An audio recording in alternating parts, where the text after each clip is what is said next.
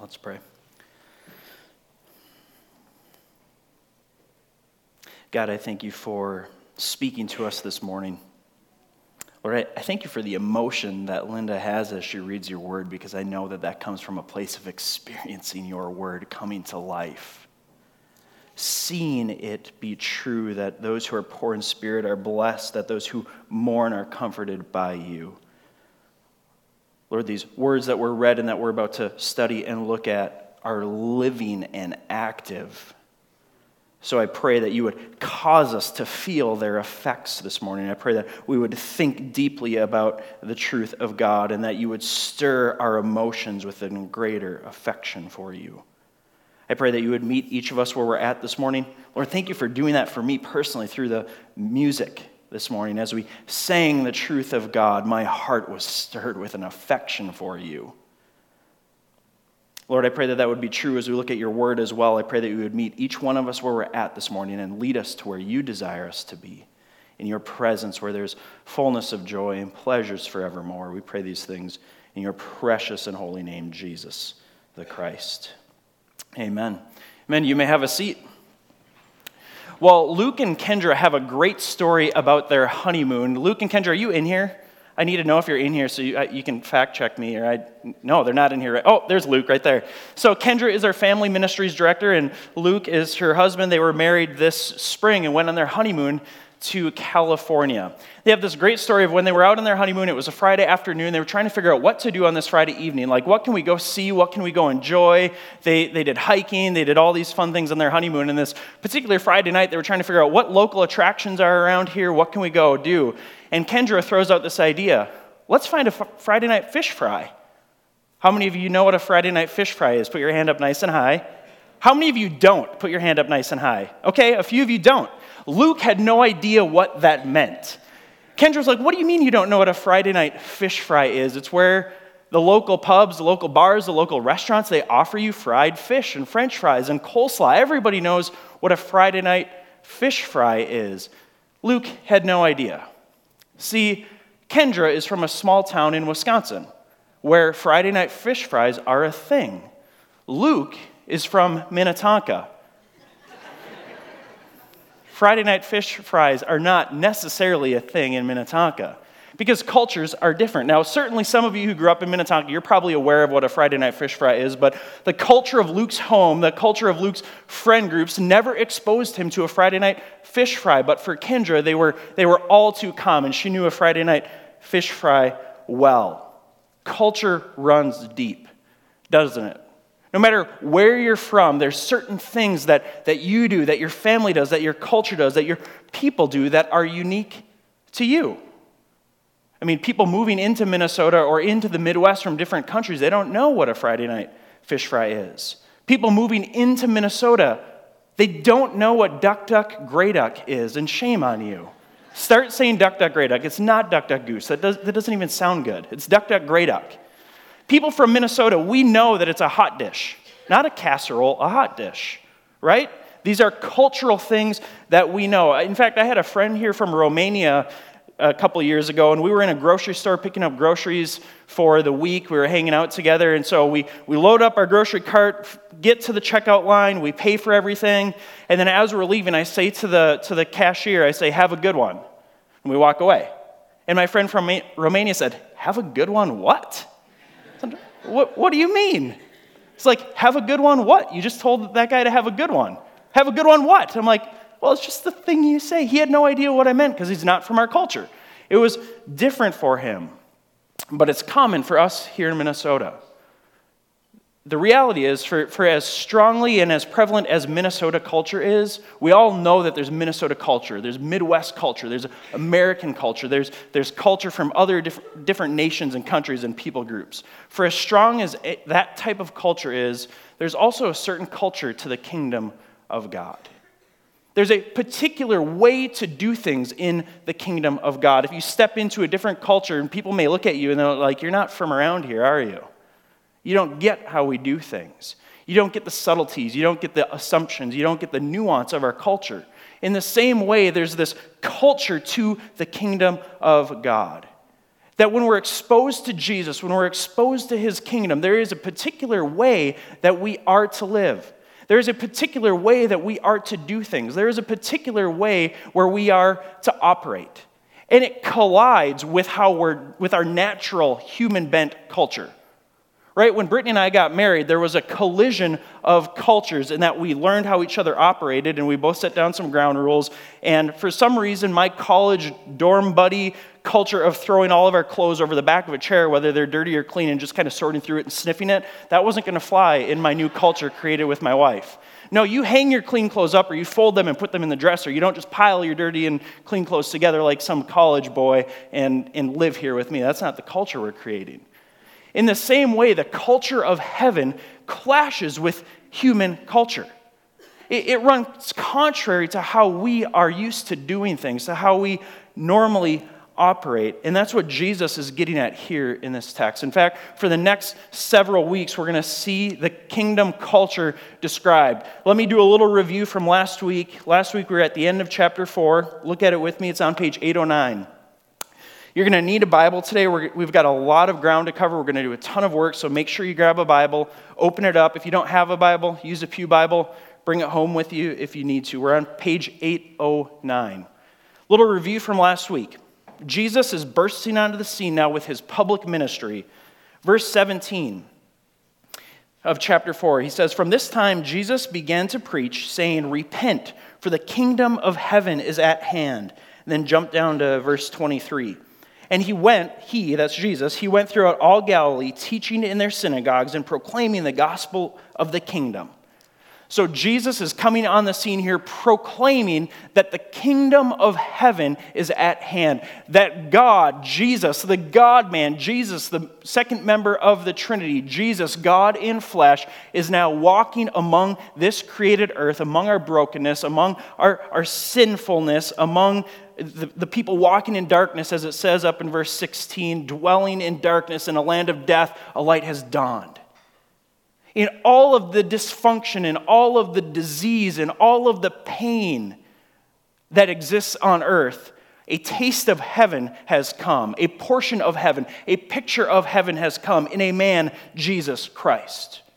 Jesus has come to expose mankind to the glorious truth of heaven, to the glorious experience of heaven. Jesus has come. The kingdom of God is at hand. And so this culture, the culture of heaven, the culture of God's glory, the culture of God's perfection is now colliding with us, with our sin nature, with our natural ways of doing things, with our putting ourselves before others, with our thinking about ourselves before others, with our self-seeking, our self-serving, our want more, add more, collect more, use more, me culture. The kingdom of heaven, which is to serve, is colliding with the kingdom of earth.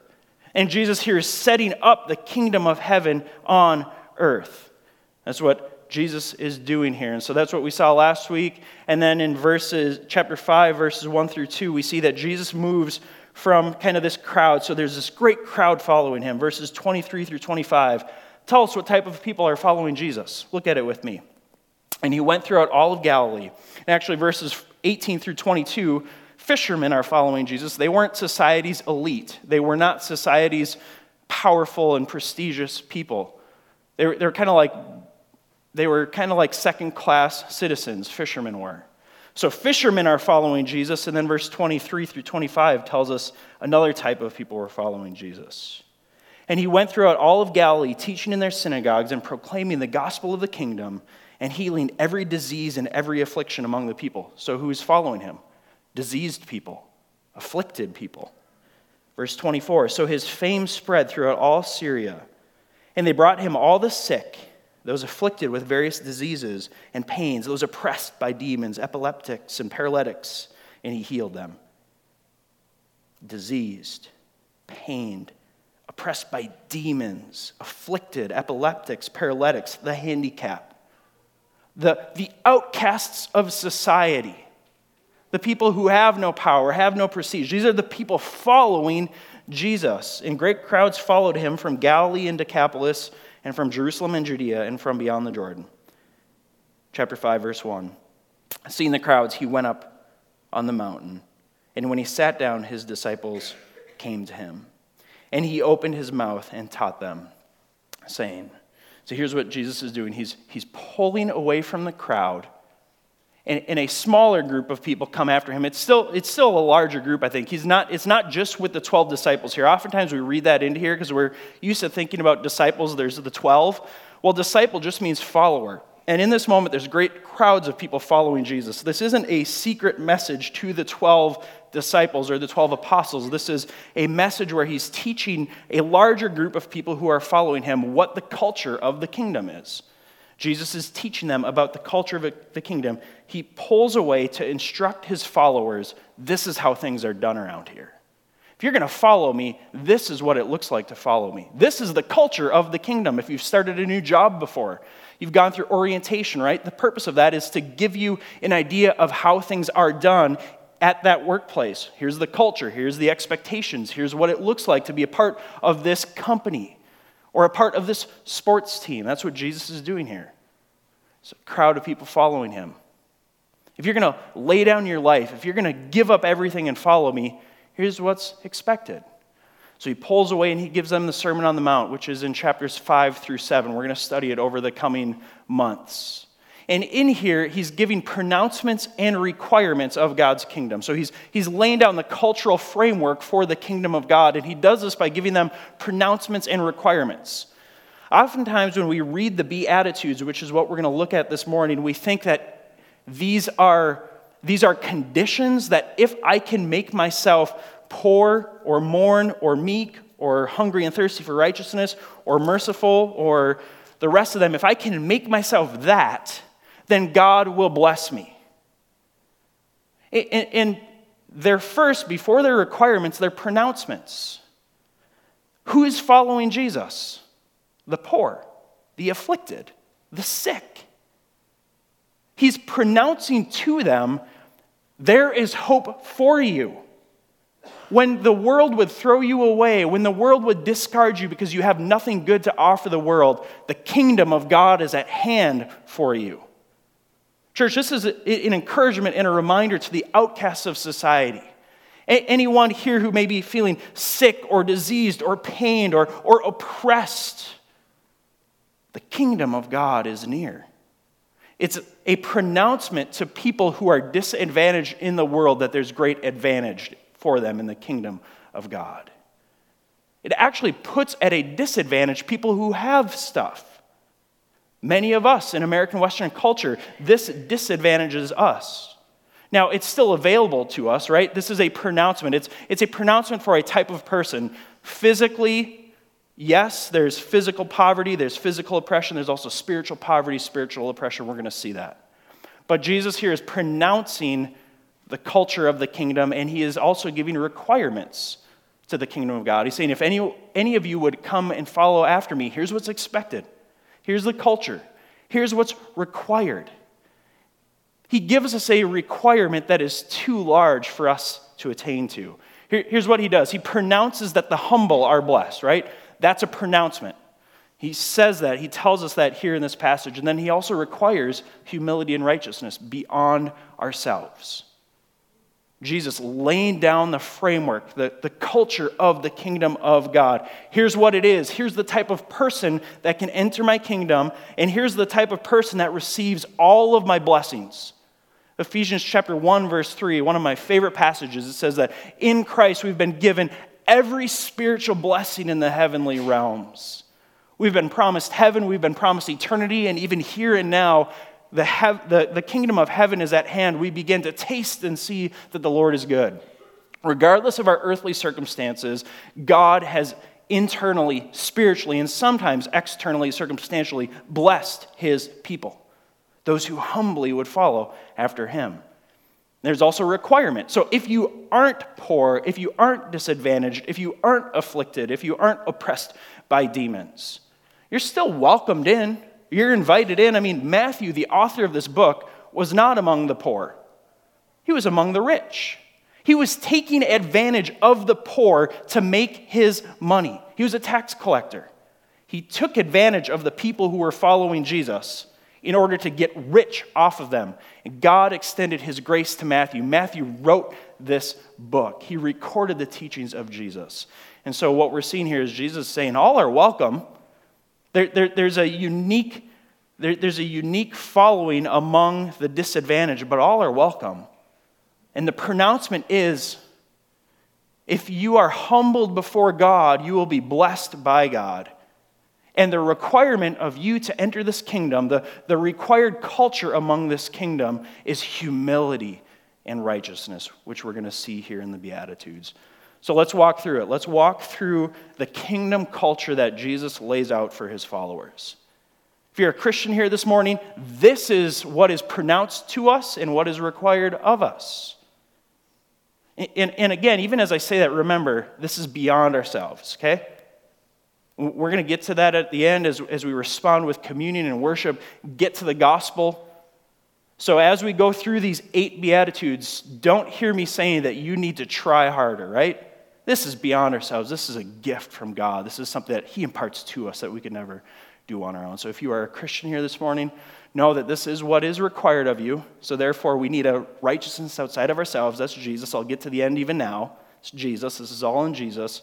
If you're not a follower here this morning, consider how the culture of heaven clashes with the culture of earth, and tell me which one you think you should be a part of. Okay? Answer for yourself. Is the, is the, is the culture of heaven better than the culture of earth? Is it more appealing than the culture of earth? Those are some questions I want you to ask as we go through this. Blessed are the poor in spirit, verse three. For theirs is the kingdom of heaven. Blessed are the poor in spirit. Before we get into the eight here, let me just give you a word about blessing. The Greek word is makarios, and it, it means to be fully satisfied. Some people translate it as happy, and they think that it's just a smile on your face or happiness, but, but the better translation and the better understanding is to be fully satisfied, not because of favorable circumstances, but because of being indwelt by God. By knowing things like Ephesians chapter one, verse three, that says, in Christ we've been given every every spiritual blessing in the heavenly places. You have everything. God, your heavenly Father, if you're in Jesus Christ, he's opened up everything to you. And he says, it's all yours. I may withhold some for here and now. I may give you some in portions, and you may not experience it all until the next life, but you've been given everything. You have no reason to want. You have no reason to need. For God, your Father, has done everything for you and has given everything to you. So a blessed person is one who's fully satisfied, not because of favorable favorable circumstances, but because they are indwelt by God. To be blessed is to have God's kingdom in your heart.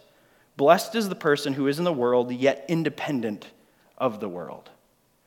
Blessed is the person who is in the world, yet independent of the world.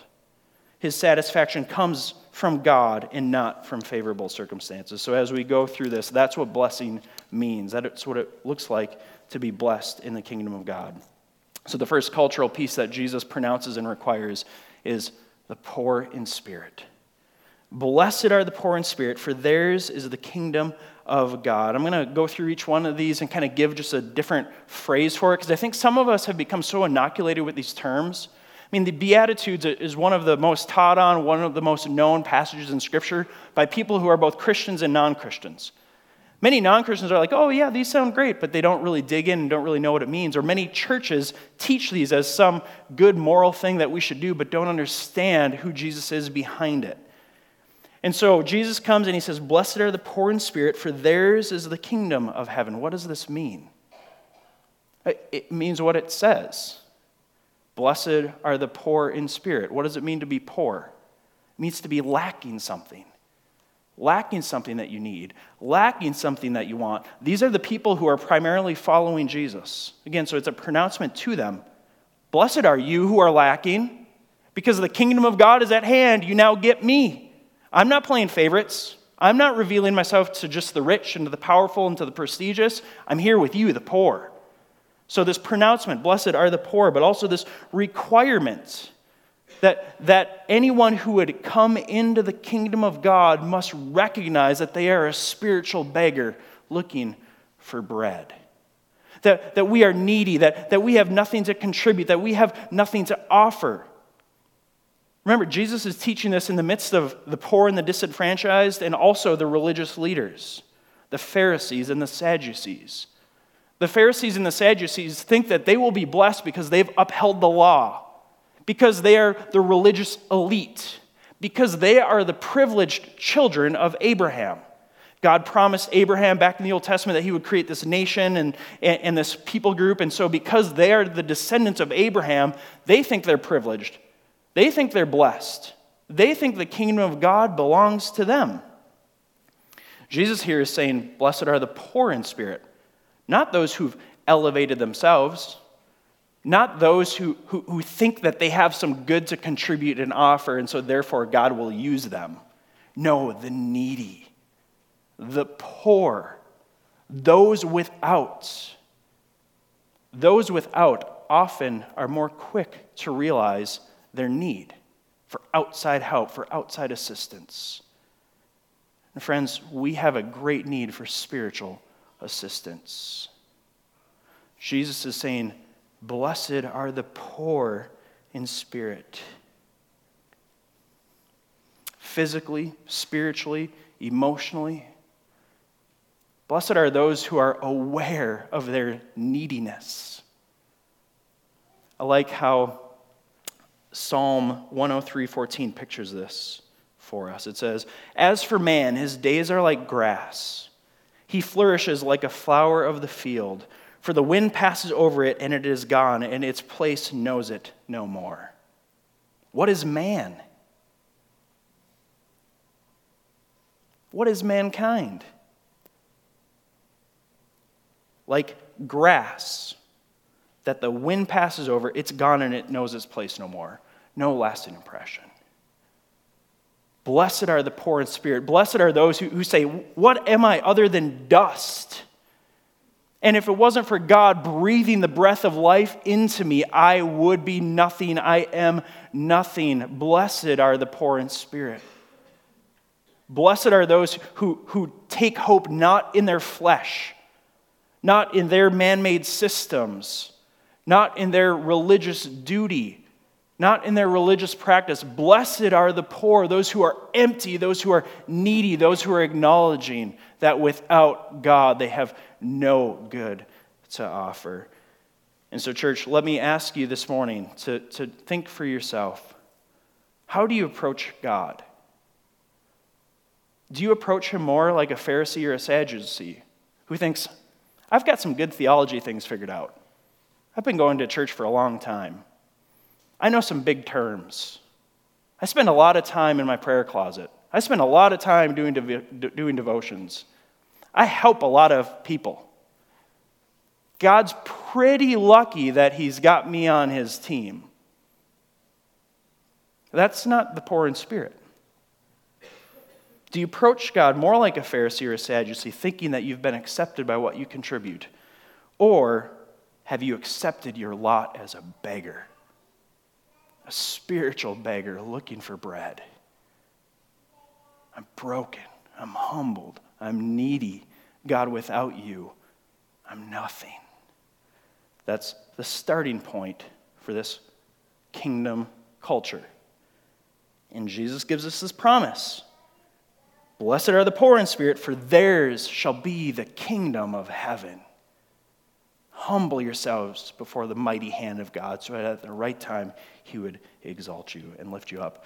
The second one here is, blessed are those who mourn, verse four, for they shall be comforted. Mourning is showing remorse over sin. So verse three is, is cognitive. It, it's, it's knowing that I am a spiritual beggar looking for bread, knowing that I have nothing to offer. Verse four, mourning is, is emotional. It, it's this... It's this brokenness over sin. It's a sensitivity to personal sin and the sin of others. Look at how Peter demonstrates mournfulness for us in Matthew chapter twenty-six, verse seventy-five, after Peter denies Jesus three times. It says, Peter remembered the saying of Jesus, before the rooster will crow, you will deny me three times. And he went out and he wept bitterly. That's what it means to mourn. It, it, it's this brokenness over sin, sin in us and sin in others. It's this ability to say, what I've done is wrong. Who I am is wrong. What is happening is wrong. And to actually have the emotion to weep over it. And look at the promise. Those who have brokenness over sin, those who mourn over sin, those who, like Peter, weep bitterly over their sin, shall be comforted. They shall be comforted. Charles Spurgeon says, "Our griefs are blessed, for they are our points of contact with the divine comforter." If you allow your heart to experience grief, to mourn over sin, to mourn over brokenness, to mourn over wrong, the promise is that God will come and comfort you. In that place of brokenness, God will meet you there. Some of you need to learn how to cry.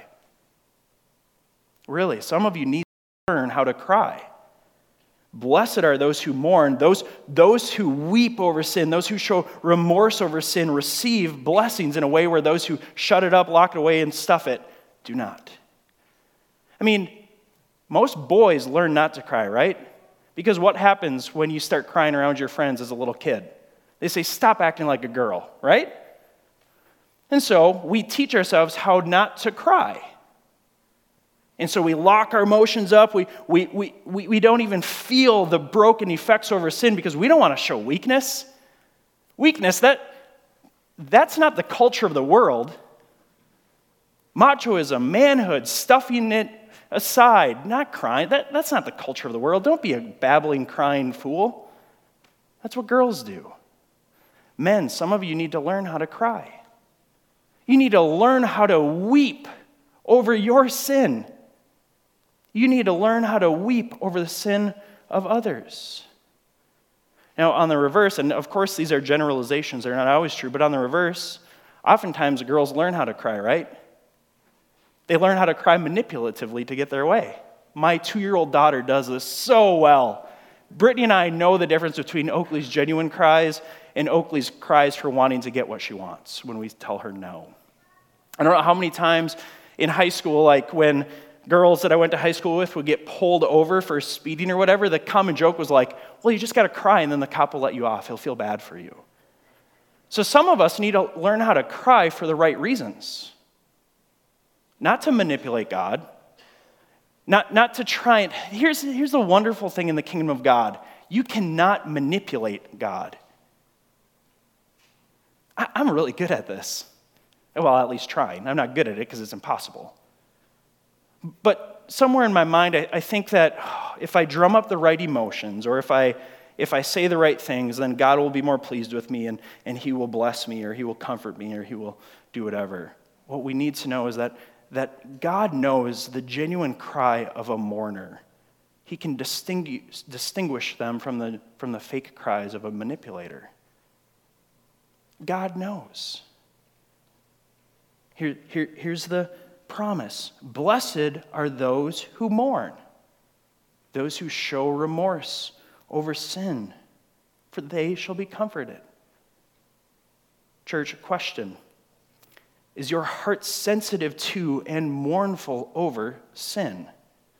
Or is it hardened and cynical by sin?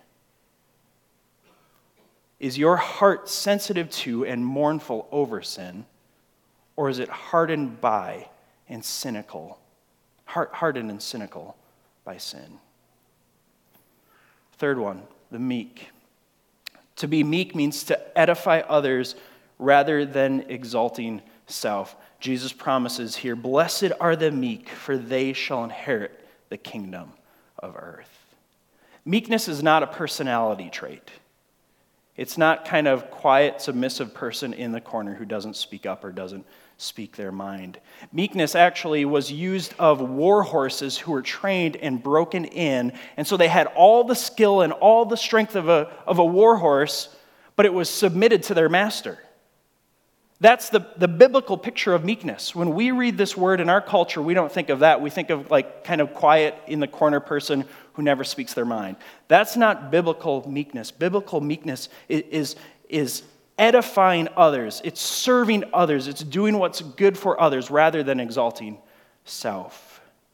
Some of the meekest people that I know are the most loud and robust people. I know I'm thinking of two of them right now. I'm married to one, and I hang out with the other one all the time. loud, robust, full of life, but edifying, lifting others up. It's not a personality trait.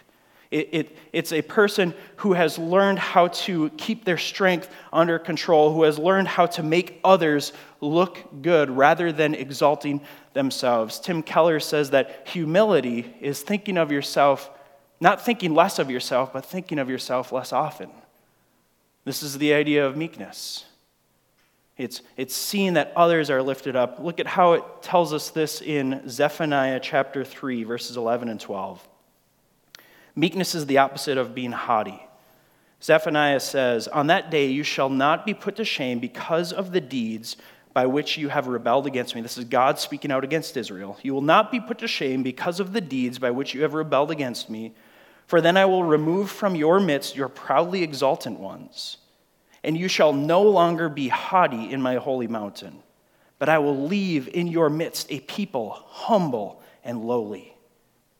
They shall seek refuge in the name of the Lord." See, this is what it means, that the meek shall inherit the earth. I will remove the haughty ones, and I will leave in your midst the humble and the lonely. The, the meek shall inherit the earth. Those who have learned how to exalt others and ultimately how to exalt Christ will inherit the earth. You're not thinking about yourself first, you're thinking about others. Church, let me ask you, do you seek to honor others or honor self?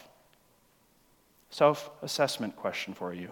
Do you seek more so to honor others, to edify others, to lift them up, to encourage them, or to exalt yourself so that you would get personal praise and glory? The fourth kingdom culture characteristic here is those who hunger and thirst for righteousness. Verse six, "For they shall be satisfied."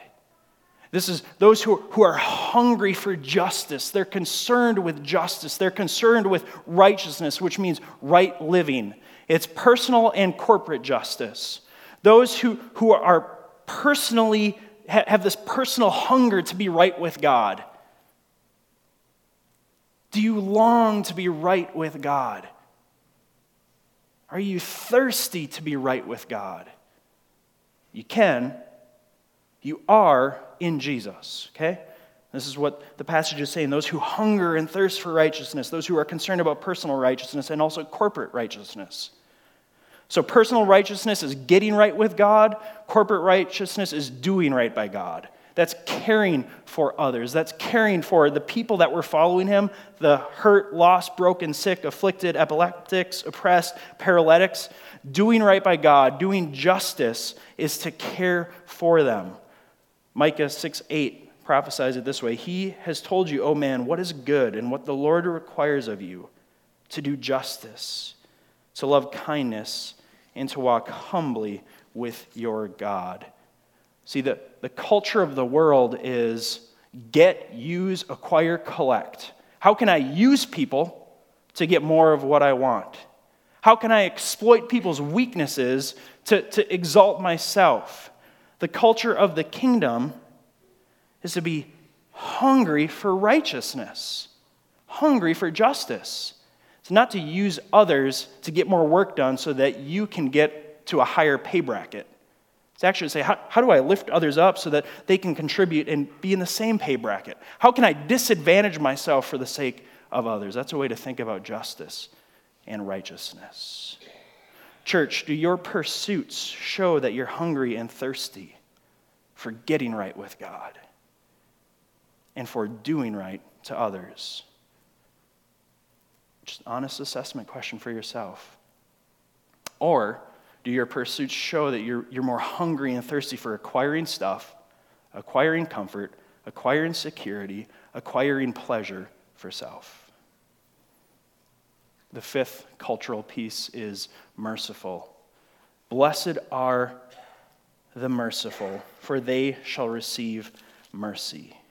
To be merciful is it's, it's similar to meekness. It's strength under control and used for good. I mean, if you've ever ever been like wrestling with an older older uncle, what do you say? Uncle, right? You tap out, cry for mercy. Have you heard these terms? Mercy is strength. Unlike most of these other Beatitudes, this is actually about strength. So Jesus here is promising those who are strong, show mercy. You have to be strong to show mercy. Mercy requires strength. It requires you being having a position of power over somebody. So Jesus here is saying, if you're a person who has a position of power over people, can you keep that strength? Can you keep that power under control and use it for good? Look at how Deuteronomy four thirty-one shows us the picture of mercy. For the Lord your God is merciful. He will not leave you or destroy you. That's the key, destroy you, implying he can. He has power over us, but he shows us mercy. So Jesus comes and he says, those who have power, those who have strength, humble yourself, use that power, use that strength, keep it under control, and use it for good. Church, a self-assessment question. Do you lord power, position, prestige over people, or do you use it for their good? Do you, do you, do you catapult it forward for their good? Oh, the next ones are so good. But I think I'm going to pause. We're on number five. We have three more. I think I'm going to pause and come back to them next week, because they're so good. Pure in heart. Blessed are the pure in heart. Oh, I can't. That, that was my favorite one. I wanted to spend the most time there, but we're running out of time here. So I'm going to pause. Next week, we're going to come back to pure in heart, peacemakers, and those who are persecuted and reviled, okay? So next week, that's what you can expect. We'll we'll pick up the kingdom culture again next Sunday, and we'll cover pure in heart, peacemakers, and those who are persecuted and reviled. Um, to close this down, I, I had a great ending with this incredible verse that would bring us to the gospel, but we'll save it for next week. So let's see, what is our gospel point for today? It's that this is impossible for us to do on our own, is it not? I mean, let's, let's come back to that. Requirements. Jesus is giving us pronouncements. This is true. This is what, what, what is true of my kingdom, and also requirements. If you would follow after me, here's how you must live your life. You must be humble and righteous, but this humility and righteousness is beyond ourselves. We are in desperate need for God to produce in us what we could not produce on our own.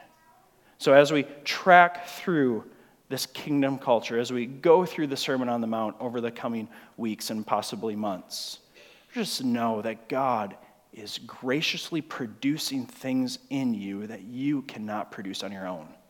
When I showed up this morning, I, I didn't feel like worshiping. I don't know why. I, just, I, I prayed. I woke up early this morning, and I prayed, and I asked, and then I came in here as the worship team was practicing, and just like that, some of the words that were they were singing, I don't even remember in the moment which words it was, but I heard, I thought, that is true of God? Oh my word, I get to sing that with my family today? I didn't do that on my own. God produced that in me.